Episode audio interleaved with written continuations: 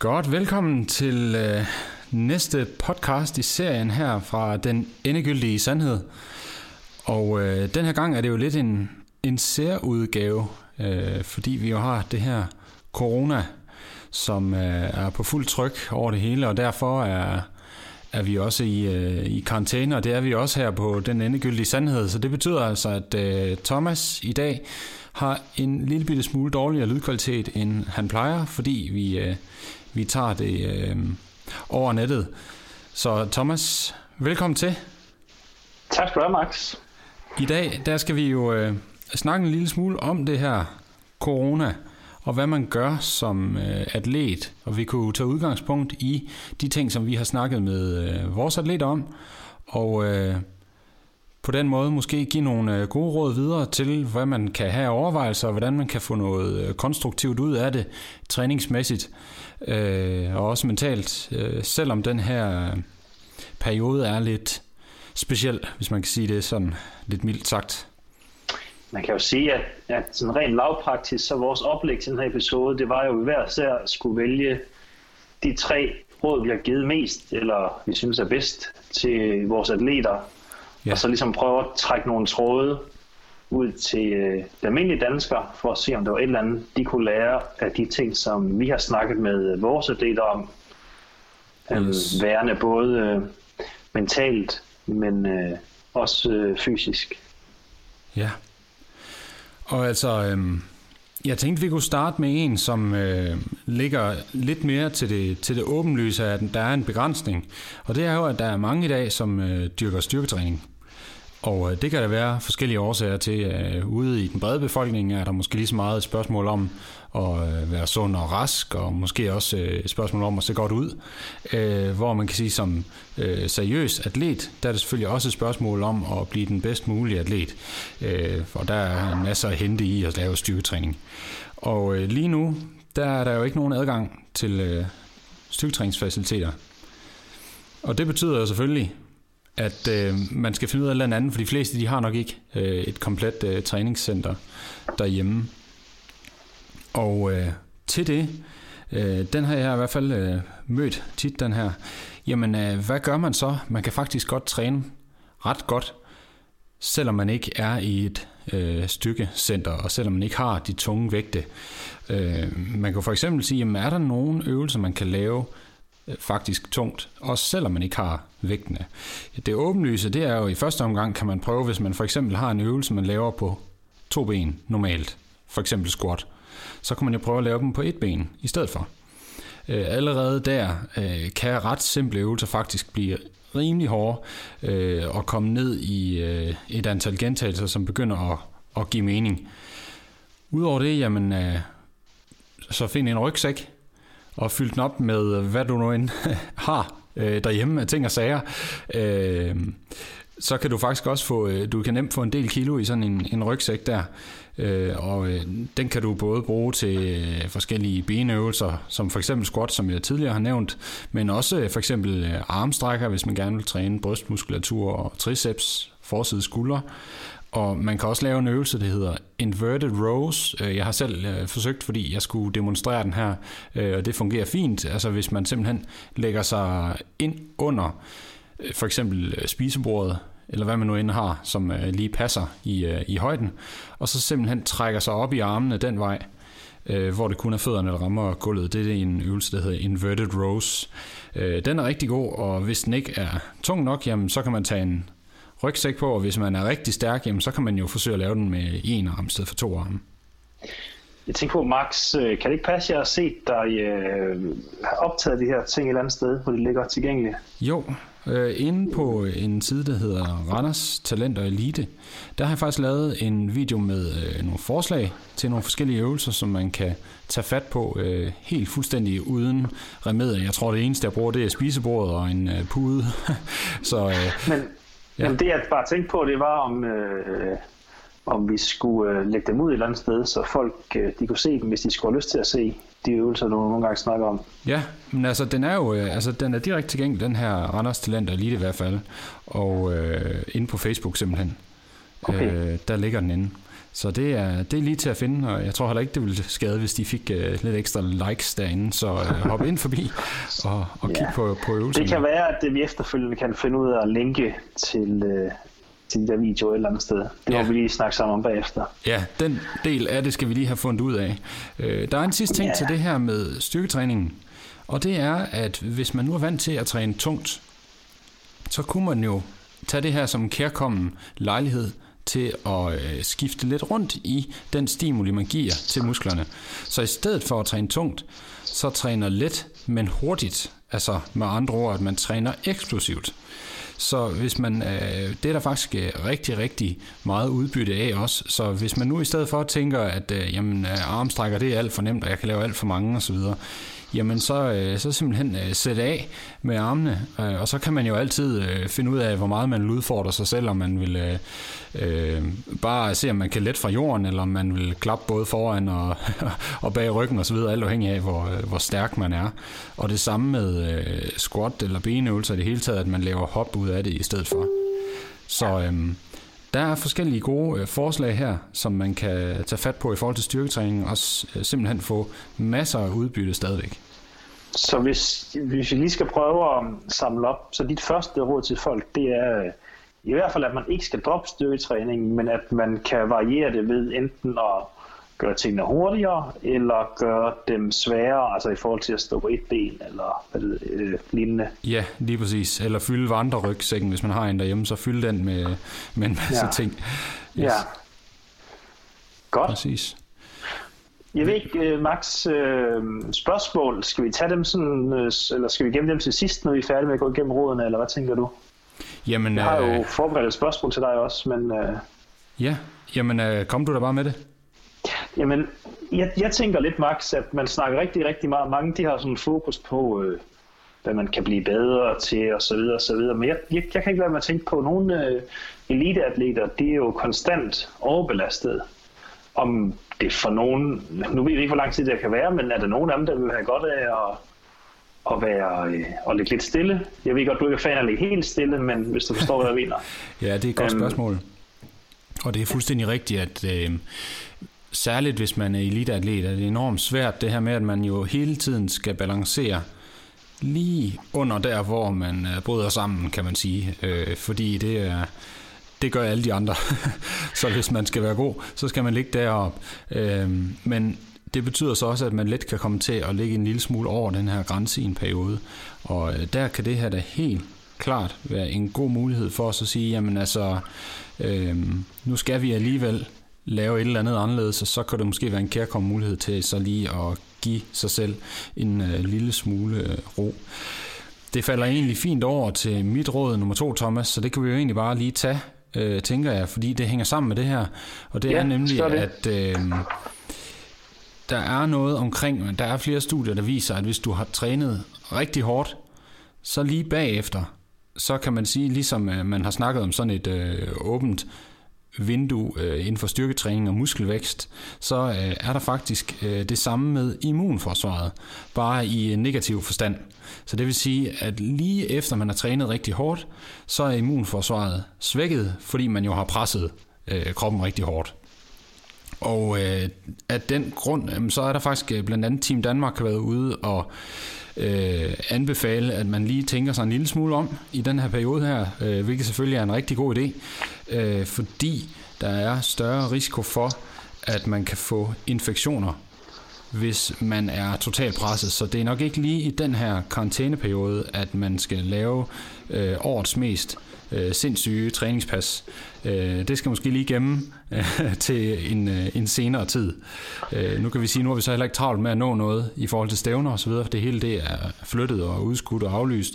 Øh, så skrue en lille smule ned og være på den sikre side, sådan så man ikke øh, presser sit immunforsvar så meget, at man risikerer at blive mere syg, end man ellers ville have blevet, hvis man nu bliver smittet.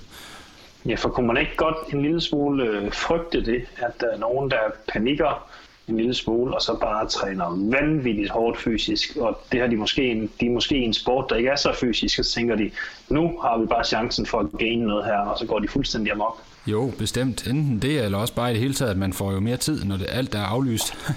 så ja.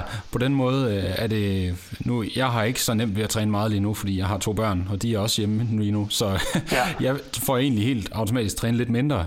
Men øh, hvis man bare skal passe sig selv, han har sagt, så, øh, så vil det nok være fristende at få trænet rigtig meget lige nu. Men Max, hvis jeg forstår dig rigtigt... Øh så er det, hvis man smadrer sig selv fuldstændig. Og uden hvis det skal blive en, øh, en, en, øh, en podcast om intensitet, så er du stor fan af, at der også er foregår noget lavintenst. Kan man godt sætte op for den del så, at man så måske gør det flere gange om dagen? Nu siger du, at dagene kan godt blive lange og sådan noget. Hvis man alligevel har børn, så går nogle lange ture med dem, og vil, vil det også være en form for træning, eller måske noget lavintens, eller noget restitutions, et eller andet? Ja, altså, øh, man kan sige, at det, det handler om, det er egentlig bare, at man undgår at træne sig selv fuldstændig i smadret. Øh, ja. Altså, det, der er heller ikke, altså, øh, hvis man nærlæser Team Danmarks anbefaling, så er det heller ikke sådan, at man skal gå i panik, havde jeg sagt, og, og være sengeliggende eller noget lignende, men man kan sagtens nej, nej. stadigvæk træne, og man kan også sagtens stadigvæk lave øh, sin intervaltræning osv., men det kan godt være, at man lige skal lade være at løbe all-out intervaller for eksempel, måske bare lige skal skrue en lille smule ned. Og øh, der kan man jo sige, at den her lavintense træning, så længe at den ikke er mega lang, så vil det være fint, øh, og så vil jeg tænke, at det kunne man godt øh, måske skrue lidt på. Men man skal selvfølgelig passe på, at man ikke skruer mere på det, end at det bare er en anden måde, man presser kroppen på, ikke også?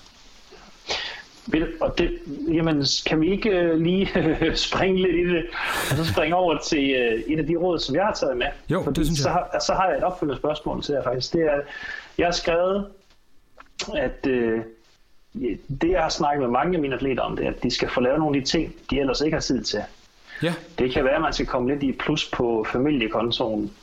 Øhm, jeg arbejder med nogle golfspillere, som øh, de rejser jo rigtig, rigtig, rigtig mange uger om året. Og for mig der er det helt, helt fint, hvis de ligesom kan bruge her tid på at, at se deres familie lidt. Jeg har lige uh, skypet med en, som uh, har en lille dreng, som man ikke har set alt for meget. Og bruge, bruge det endelig noget tid på det, tænker jeg. Øhm, som er noget af det, der måske kan gøre det en lille smule lettere, og så være væk, når vi kommer ud på den anden side af det her, fordi det gør vi jo helt sikkert. Ja. Øhm, måske man kan forordne nogle af de ting, man ellers ikke forordnet. Altså, øh, personligt så er jeg i gang med en stor øh, bogføringsomgang af alt muligt, som man ikke lige får noget i hverdagen, når man kører rundt. Øh, jeg lander rigtig rundt, i også? Og, øh, og ligesom, jamen, der er bare mange ting, der hænger for, for styr på nogle af de ting, der jeg har hørt mange, der går i gang med at ordne hus og så videre. I det hele taget nogle af alle de her ting, som gør, at, at ens hverdag bliver lettere, når vi kommer ud på den anden side. Øhm, jeg snakkede med en, en af de yngre atleter den anden dag, som øh, ville i gang med at bage en, øh, en hel masse pølseorden og sådan nogle ting. Altså, altså i, i forhold til, fordi at, hun var rigtig og hun, havde, hun spiller elite håndbold øh, senior, men går også i skole ved siden af. Så det der med nogle ting, man kan smide i fryseren, og som, som gør, at, at hun får mere tid til overs, når hun skal i gang med sit hektiske liv igen, fordi der er ingen tvivl om, at det med at være eliteatlet, det er, det er også et hektisk liv. Spiller, som går i skole ved siden af, eller rejser meget. Ja. Så alle de ting, man ligesom kan, kan forberede til, at man skal i gang igen, dem snakker jeg meget med mine atleter om, at de skal gøre nu. Ja. Og det kunne egentlig også gælde uh, her fra Danmark, som måske ikke er eliteatlet, men der er jo mange, som snakker om, at de ikke har tid til at dyrke motion i hverdagen. Ja. Uh, og med den lidt lange intro til det, så vil jeg også spørge dig, er det et dumt tidspunkt for dem at opjustere deres træning så? Det er et godt spørgsmål. Det synes jeg er et godt spørgsmål, fordi øh, det man skal, øh, det man hele tiden skal huske, det er, at øh, der er ikke noget, der er så simpelt, at man bare kan sige, øh, din træningsbelastning er lige med din samlede belastning. Det er, det er den sjældent, ikke også? Fordi folk har jo alle mulige ting i deres hverdag, som på en eller anden måde presser kroppen, presser systemet. Øh, så, så det vil sige, at i ens hverdag, hvor man måske synes, det er hårdt at træne en bestemt mængde, der skal man også nå en masse andre ting. Så når vi så har en situation her, hvor vi, der, der er en masse ting, vi ikke skal, jamen så kan det godt være, at man faktisk kan træne lidt mere, end man plejer, men ikke belaste kroppen mere, end man plejer. Øh, kan, så... kan, man, kan man sige, at det her det er måske også et af de råd, der er givet til eliteatleter, som alt andet lige er i stand til at presse kroppen max, og som måske ikke gælder den almindelige dansker. Øh, det, det synes jeg jo tit, at øh, det er også endnu et emne til en anden podcast. Det er, at vi kan jo ikke bare ukritisk tage råd, der er givet til en befolkningsgruppe, og så bare overføre den til en anden. Nej, altså, det, altså, jeg tænker helt klart, at hvis man kigger på Team Danmarks anbefaling, jamen, så ligger den selvfølgelig mest til eliteatleten og dem, som træner rigtig hårdt, og som til side sætter andre ting for at sørge for at træne så hårdt, som de overhovedet kan holde til. Ja. Så, så på den måde, så kan man sige, at de er nok allerede der, hvor de skal være. Øh, øh, måske er de lidt over, som sagt. Ja, ja, ja. Øh, hvor almindelige mennesker, men det kan være, at de måske ikke øh, har tid til det i hverdagen. Øh, og, men alligevel faktisk er presset rent kropsligt på grund af alle de andre ting, de skal. Så, ja. så, øh, så længe man har fornuften med jo, altså det er jo klart, at man skal altid følge de overordnede retningslinjer, der, der kommer fra Sundhedsstyrelsen osv. Men, ja. men udover det, jamen altså, så det er jo det her med hele tiden at mærke efter, hvordan har jeg det egentlig med det, ligesom som du siger, hvad hvis man lige øh, går nogle ekstra ture, for eksempel med familien, så får man både kvalitetstiden og får måske rørt sig mere, end man er vant til. Det vil da helt klart give en sundhedsmæssig effekt i hvert fald. Og nu når vi er ved den, Max, kan du så ikke lige øh, øh, hurtigt forklare, hvorfor det egentlig øh, er ganske gyldigt egentlig at gå ture? Vi har jo øh, snakket rigtig, rigtig meget igen høj lavintens, der er nogen, der forbinder motion med sådan noget, hvor man ligger og kaster op bagefter. Men for den helt øh, almindelige dansker, der er det faktisk ganske glimrende motion øh, at gå lange ture i et rest tempo, og hvis man endda kan få familien med nu her, eller hunden, eller hvad det nu er, det, det gode vejr, som vi egentlig har i dag. Kan du ikke bare ganske hurtigt gå igennem, hvorfor det også tæller som motion, eller bevægelse, som vi måske skulle kalde det? Jo, altså... Øhm nu, jeg beskæftiger mig, mig jo meget med træningszoner øh, til daglig, og øh, den nederste zone, øh, zone 1, øh, det er det, jeg plejer at kalde for fedtforbrændingszonen, som man bruger til restitutionstræning eller bare til meget rolig træning. Øh, men det er stadigvæk træning.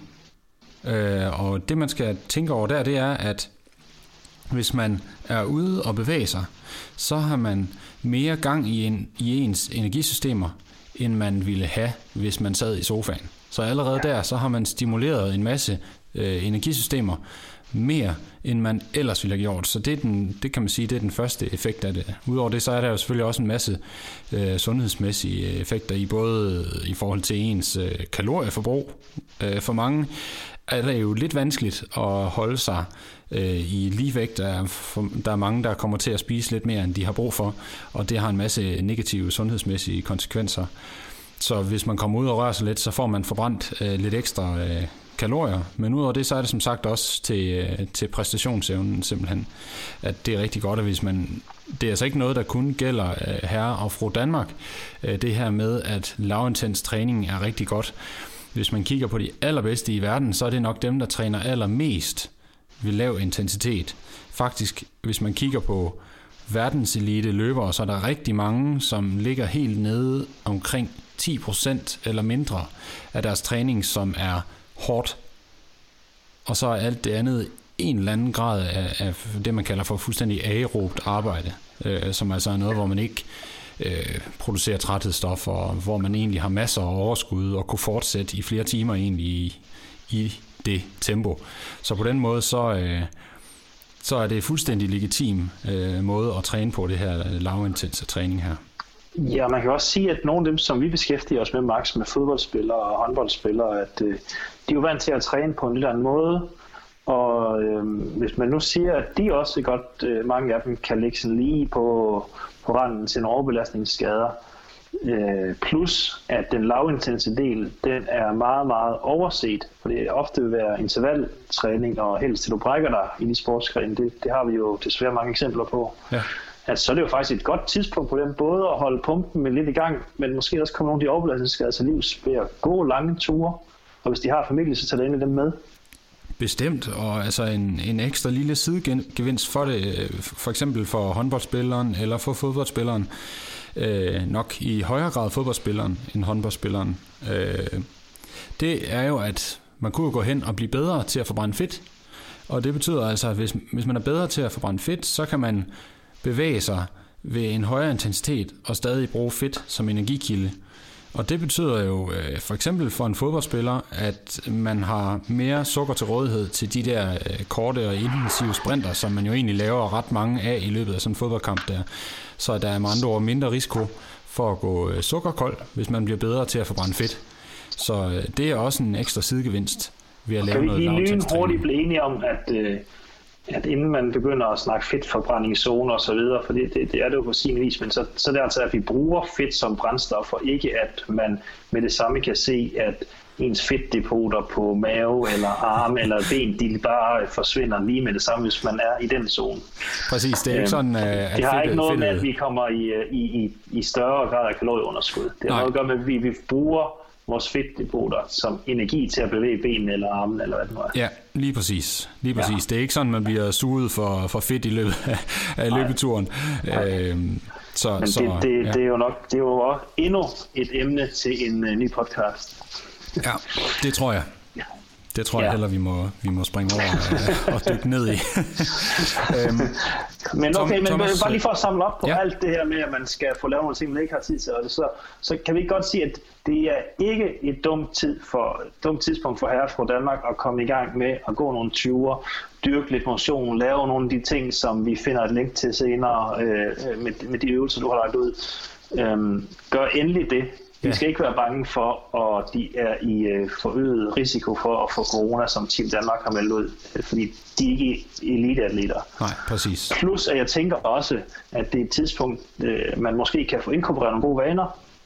Man ved jo, at det her med vaner, det er et spørgsmål, man gør ting nok gange over en, en lang periode, og hvis man ligesom fylder sin dag ud med nogle gode ture, så kan det være faktisk, at man kommer ind i sådan en god rytme med det, at det er noget, man fortsætter med, ja. øhm, fordi man har fundet ud af, hvad der virker for en ja. øhm, når, man, når vi kommer ud på den anden side.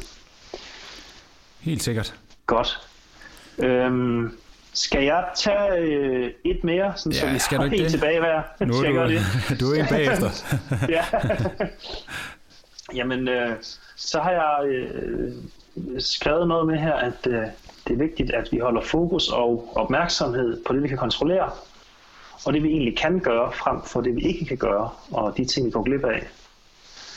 Øhm, og det er jo noget med, altså vi kan jo stadigvæk godt løbe ture, vi kan stadigvæk godt cykle, vi kan stadigvæk godt dykke mindfulness her fra Danmark, vi kan stadigvæk godt slå græs og male hus, rydde op og så videre. Der er så mange ting, vi stadigvæk kan og komme i plus på. Øhm, så for mig så er det vigtigt, at al vores fokus ikke forsvinder over på alt det, der er dårligt ved det her. For der er ved Gud mange ting, der er dårlige. Øhm, men for mig det drejer det sig om, at, øh, at vi ligesom holder fokus og vores opmærksomhed på de ting, vi stadig kan gøre, og de ting, vi ligesom kan kontrollere. Øhm, så det, det, det er noget, jeg har snakket med mange af mine øh, atleter om. Hvad, hvad, hvad kan du så gøre? Nu, nu er vi enige om, der er mange ting, du ikke kan gøre. For eksempel så er golfbanerne blevet lukket nu her. Men ja. det er jo, hvad det er. Det er uden for vores kontrol, men hvad kan vi så gøre? Ja. Og der er nogen, der er i gang med at sætte nogle træningsstationer op derhjemme, og det behøver egentlig ikke øh, være golf-relateret, som jeg har sagt. Øh, få noget ekstra tid med familien. Øh, øh, få læst nogle af de bøger, du gerne vil læse. Ja. Det kan være, at nogle af golfspillerne de, øh, lige får bogført nogle billeder og gået igennem nogle regnskaber. Jamen altså, ja. der er mange ting, øh, man sagtens kan gøre, som Bestemt. kan gøre det lettere, når vi kommer ud på den anden side. Det bliver ved med at sige, men vi kommer ud på den anden side. Og hvordan kan vi have brugt den her periode til at forberede os på det så godt som muligt? Præcis. Øhm, det kunne jo være et rigtig fedt scenarie, hvis når den dag så kommer, at de bare står og er super klar, i stedet for, wow, er det allerede slut det her, nu skal jeg da lige nå, og det er det og det er det. Ja, helt sikkert. Så øh, Jamen, fokus, øh... opmærksomhed på det, vi kan kontrollere, og det, vi kan gøre, frem for det, vi ikke kan gøre. Det bringer mig faktisk øh, direkte videre til, øh, til mit råd nummer tre. Det her med øh, forberedelse, eller hvad skal man sige, de ting, som man ikke normalt når i øh, den daglige øh, trummerum. Det gælder også for den fysiske træning, som jeg ser det. Fordi vi har nok, øh, altså alle, alle seriøse atleter har nok et eller andet form for træning, hvor de tænker, ah, det kunne jeg nok gøre lidt mere, men øh, ja, jeg får det ikke gjort, fordi øh, jeg prioriterer noget andet. Og der er også grænser for, øh, hvor meget man kan, kan holde til, øh, og så videre. Der kan være forskellige årsager til, at man ikke får det gjort. Så jeg vil bruge den her tid øh, også i den fysiske træning til at tænke på, jamen, er der nogen, hvad er der egentlig af flaskehalse for, at jeg kan præstere optimalt? Er der nogle små detaljer rundt omkring med nogle ting, som, øh, hvor jeg måske skulle lave nogle bestemte Kåreøvelser kunne det for eksempel være. Er der nogle bestemte steder i forhold til ens øh, hvor man burde øh, tage fat? Øh, ligeledes også, som du siger, i forhold til måske at skrue lidt ned for mængden. Er der nogle områder øh, på kroppen, som er lidt overbelastet, så sørg for, at de øh, får lidt mindre belastning i den her periode, hvor man alligevel er øh, sådan sat lidt på, øh, på hvileblus i en eller anden forstand. Øh, og det man kan sige med det, det er jo, altså, der er jo ikke nogen grund til at pike rent formmæssigt lige nu. Det er ikke nu, at man skal toppræstere til et eller andet stævne, og der går jo nok et stykke tid, før det stævne det øh, kommer. Så på den måde, så vil jeg tænke mere i, øh, for, den, altså for den seriøse atlet, så vil jeg tænke mere i grundtræningstankegang, end jeg vil tænke i øh, sådan øh, peak-tankegang, selvom man måske traditionelt set øh, i forhold til det her tidspunkt på året begynder at tænke, at nu kommer der snart stævner, eller det kan være, at man allerede er i gang med stævner, ikke også? Alt afhængig af sportsgrenen. Så gå tilbage i grundtræningen, gå tilbage og kigge på, hvad er det for nogle ting, jeg skal have styr på af de der små detaljer, som jeg aldrig får øh, samlet op på, og så få, øh, få styr på det i den her periode, sådan så man er, som du siger, fuldstændig klar, når man står på den anden side af, af den her karantæne her. Max, kan du, kan du ikke lige øh, uddybe det her med grundtræning, for det vil, det er vel noget af, det er de begreber, man bruger sådan sammen med grundform, tænker jeg, at man skal være en god grundform, men det er i virkeligheden så er det meget få, der sådan helt præcis ved, hvad det betyder, tænker jeg. Ja, og det bliver også tolket i mange forskellige øh, former, så det er jo egentlig øh, en god pointe, at måske lige skulle øh, forklare, hvad jeg tænker med, øh, med grundtræning. Øh, fordi øh, hvis man for eksempel kigger ind for løbeverdenen, så er der rigtig mange, der tænker, når grundtræning, så laver man overhovedet ingen høj intensitet, og så løber man bare en masse kilometer. Ja. det, er der, det er mange, der, der gør på den måde. Sådan tænker jeg det ikke.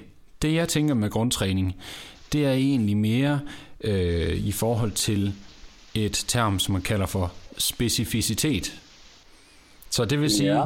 hvis øh, jeg nu for eksempel skal løbe øh, en 5.000 meter i juli, lad os nu sige det, jamen når jeg så står i december måned, så er det ikke så vigtigt, at jeg kan finde ud af at løbe i det specifikke 5.000 meter tempo, jeg tænker, jeg skal løbe i til juli.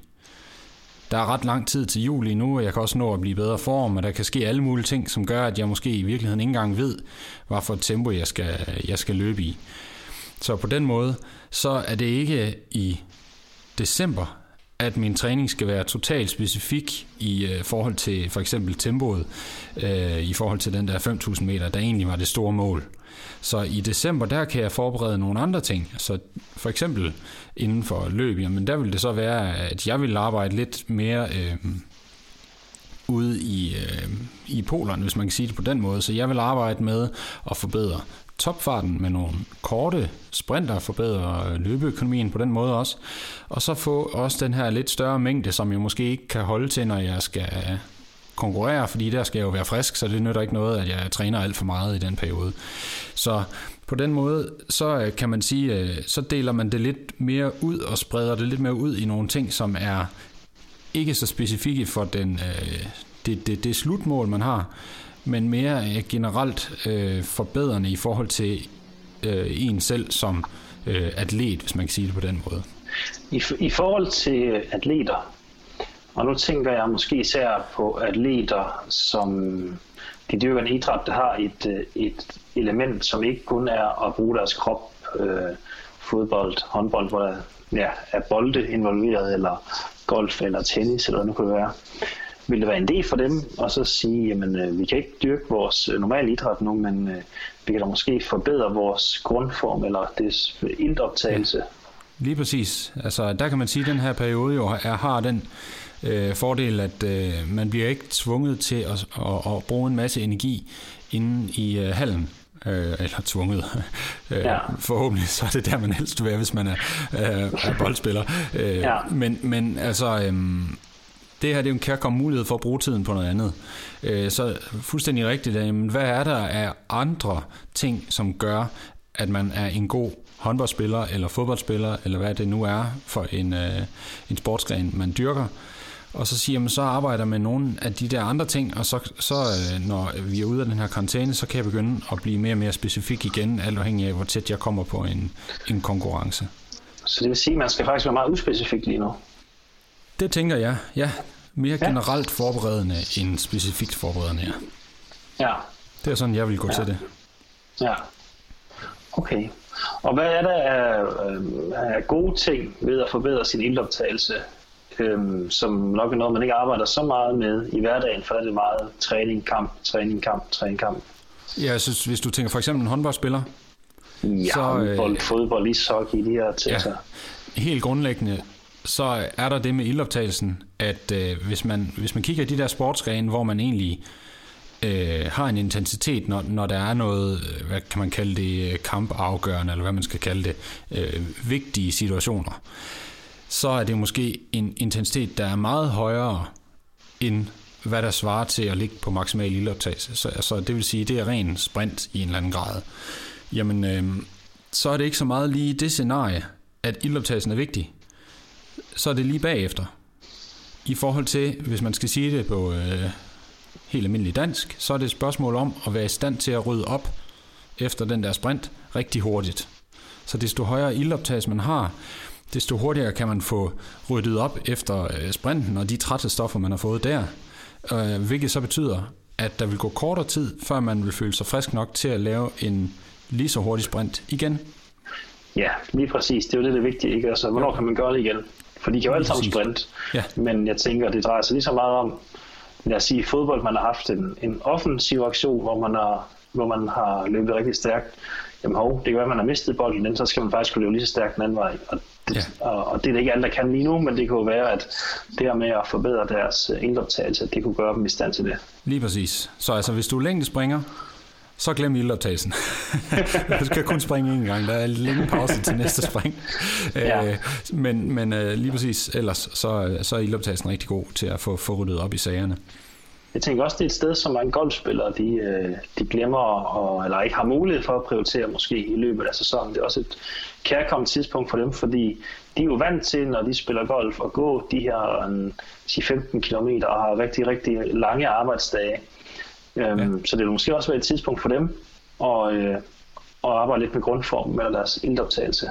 Ja, altså golf er jo en enorm svær sportsgren rent videnskabeligt. Øh, der er ret begrænset med litteratur på, hvad man skal være god til for at være en god golfspiller, og det er garanteret, fordi der er så meget teknik involveret i sportsgrenen også, ja. at det bliver enormt svært at lave øh, god statistik på det her, fordi øh, var det så øh, den øgede ildoptagelse, der gjorde det, eller var det fordi han blev lidt bedre til at svinge øh, køllen? Altså, så det, det, det, det er svært, men øh, man men kan det sige, vi i hvert fald hører, det er, at der er nogen, der synes, det godt kan være lidt hårdt de første runder på sæsonen, fordi man er ude at gå, og man har måske haft en vinter hjemme, hvor man ikke har gået så meget. Og man kan sige, det kan de i hvert fald holde ved lige nu, ved at gå de her 10-15 km om dagen, og nogle af dem kunne måske være i løb. Ja, helt sikkert, og der er jo, altså, det, det, det er egentlig lidt, hvis, hvis jeg sådan skulle tænke, hvad, hvad er der af sportsgren, hvor det måske er lidt nemmere at analysere sig ud af det, øh, hvor der kunne være nogle ligheder med det her, jamen øh, så kunne man jo kigge på en ultraløber for eksempel, øh, som jo også skal fortsætte i rigtig lang tid, men ved ja. en utrolig lav intensitet, fordi det er nødvendigt, når man skal fortsætte så længe. øh, og, så kan man jo tænke, jamen så er maksimal lilleoptagelse ikke så vigtigt, fordi jeg skal ikke op og hive efter vejret, når jeg skal løbe 100 km eller 1.500 km, eller hvor langt man nu er ude og, og løbe. Øh, men det er det faktisk. Og det er nemlig fordi, at den intensitet, man arbejder ved, det er jo altid en procent af ens max. Så det vil sige, hvis ens øh, motorstørrelse er mindre, jamen øh, så vil det for eksempel for en golfspiller, så vil det opleves en lille smule hårdere at gå op ad bakken øh, ned til ja. der, hvor man nu har skudt hen, end, øh, end det ellers ville have gjort. Øh, så, så på ja. den måde, så vil man få lidt mere overskud. Alt det vil blive en lille smule nemmere, hvis man har en større ildoptagelse. Og det kan jo være den der lille bitte forskel, der gør, at man også er frisk på det helt sidste slag, som måske er det afgørende. Øh, fordi man lige har fået trænet motorstørrelsen også, ikke? også i altså maksimal ildoptagelse. Og det leder faktisk hen til sådan ganske kort. Øhm, det her med for den danskeren, der ikke er øh, elitesportsudøver, der er også nogle, øh, man kan sige, der er nogle ting, der kunne blive lettere for dem efter den der pause, når de kommer tilbage på arbejdet, hvis de har fået bedre indoptagelser, egentlig bedre grundform. Kan vi sådan meget, meget kort på at rise nogle af de fordele op, der er ved det. Der er jo mange ting, som man faktisk videnskabeligt har undersøgt. Ja, jeg altså... tænker på folk, der er på arbejdspladsen, øh, i form af ja, færre sygedage, der er mange, der kender til, men også det her med, at man kan koncentrere sig længere tid i gangen. Og, ja, Jamen ja. altså, list, listen af positive effekter ved fysisk aktivitet er jo øh, utrolig lang efterhånden. Øh, ja. Og det er, det er jo ikke øh, efterhånden, altså det er jo ikke det er ikke sådan noget, øh, man, man, øh, man tager på fornemmelsen længere. Altså, der er simpelthen så mange studier efterhånden, som, øh, som validerer det her. Altså, det er ekstremt givetigt øh, og, og øh, være fysisk aktiv, både i forhold til, som du siger, sygedage, men også ens arbejdsevne helt øh, grundlæggende, ens produktivitet eller effektivitet også faktisk. Vi kan jo måske rundt den af med at sige, at det svarer jo lidt til, at man får enten en større motor eller et større batteri, både fysisk og mentalt. Ja. Og hvis arbejdet det ikke vokser tilsvarende med det, som dit batteri vokser, så vil du have mere øh, tilbage på dit batteri, når du kommer hjem fra arbejde, eller til at udføre dit arbejde. Ja, præcis. Alt afhængig af, hvad ja. man vil have ud af ja. det så. ja. ja, godt. Øh, ja, mit tredje, det der, jeg har faktisk brugt en del tid på at evaluere på, hvordan det går indtil videre øh, med mine atleter. Og det er jo sådan en ting, som man øh, godt kan glemme lidt, når man er midt i sæsonen, og det bare er turnering, afslappning, træning, forberedelse, og den cyklus, der bare kører hele tiden, og, og for holdsportsene, så er det jo så kamp, træning, kamp, træning. Man glemmer at lave den der lidt mere dybdegående evaluering. Så det har vi snakket lidt om, hvordan er det egentlig gået indtil videre? Øh, er vi på rette vej? Er der noget, der lige øh, skal rettes til? Det her med at stoppe op en gang, øh, og så gå lidt dybden, det er noget, det vi ikke har så meget tid til normalt, så det har, det har vi brugt lidt tid på. Øh, hvordan, er, hvordan er opstarten gået? Og er der nogle af de ting, vi har øvet på hen ad vinteren, som du har kunne bruge? Eller skal vi arbejde lidt i en anden retning? Skal vi justere lidt? Ja. Øhm, og det tænker jeg jo egentlig også godt, man kan overføre til, til en almindelig dansker, Max. Det her med at prøv en gang lige at stå op. Hvordan, hvordan går det egentlig lige nu?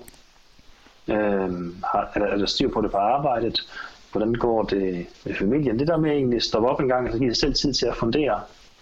Ja. Øhm, vi snakker jo altid om, og det må du, specielt dig må egentlig kende det her med, jamen det har jeg ikke tid til. Ja. Øhm, og nu har vi altså ikke andet, eller nu har vi i hvert fald tid til nogle ting. Øhm, hvad hedder det? Øhm, og kunne få prøvet nogle ting af, ikke også? Og, øh, altså for eksempel øh, løb, cykling, øh, hvad det nu kunne være. Øhm, så, øh, så det her med at stoppe og, og evaluere egentlig både på sin sportsgren, men også på sit arbejde måske, og på sit liv. Øhm, det synes jeg, en, det, det, det kunne være en rigtig givetig øvelse lige nu. Og falder jo fint i spænd også med, øh, i forhold til det træningsmæssige, at man tager den ind over også, ikke også? At øh, Præcis. det er en god periode at, at bruge på det her. Ja. Når, vi, når vi alligevel skal bryde op i tingene, så kan vi lige så godt ja. finde ud af, hvad der er, hvor vi så skal gå hen af. Jeg tror næsten alle de elever, jeg har nået at evaluere med indtil videre, de har haft en eller anden form for skade. Og så tænker jeg, så, så falder pausen er meget godt. Det ja. kan du nå at blive uh, komme til bunds i. Ja. Um, så uh, yes. Godt. Altså, lige sådan afrundingsmæssigt her i forhold til det her med, vi snakker jo nogle gange om nogle studier, eller vi snakker om nogle udtalelser. Nu nævnte jeg for eksempel, at Team Danmark har skrevet en artikel omkring det her med corona og så videre. Og øh, vi har været lidt i tvivl om, hvordan vi skulle øh, dele det her med de folk, som kunne være interesserede. Og øh, øh, det vi har tænkt på blandt andet, det er jo en, øh, en Facebook-side simpelthen. Og øh, det ender nok med, at vi laver sådan en Øh, øh, så kunne det også kan... være der, vi lagde de her videoer ud på, hvis det var. Ja, præcis. Der er mulighed for at dele de her forskellige ting og lægge øh, studier ud og så videre. Og der er også mulighed for for lytterne at stille nogle spørgsmål øh, derinde, som vi vil kunne tage op i efterfølgende podcasts. Så øhm, prøv at kigge ind på øh, Facebook efter den endegyldige sandhed, og så, øh, så har vi nok fået lavet en, en side til den tid. Yes. Har du ellers noget øh, afrundingsmæssigt her, Thomas? Nej, ikke, ikke, ikke andet det er vigtigt for mig at understrege, at det er ikke sådan, at vi prøver at være jubeloptimister, og vi siger, at man skal vende alting til noget positivt.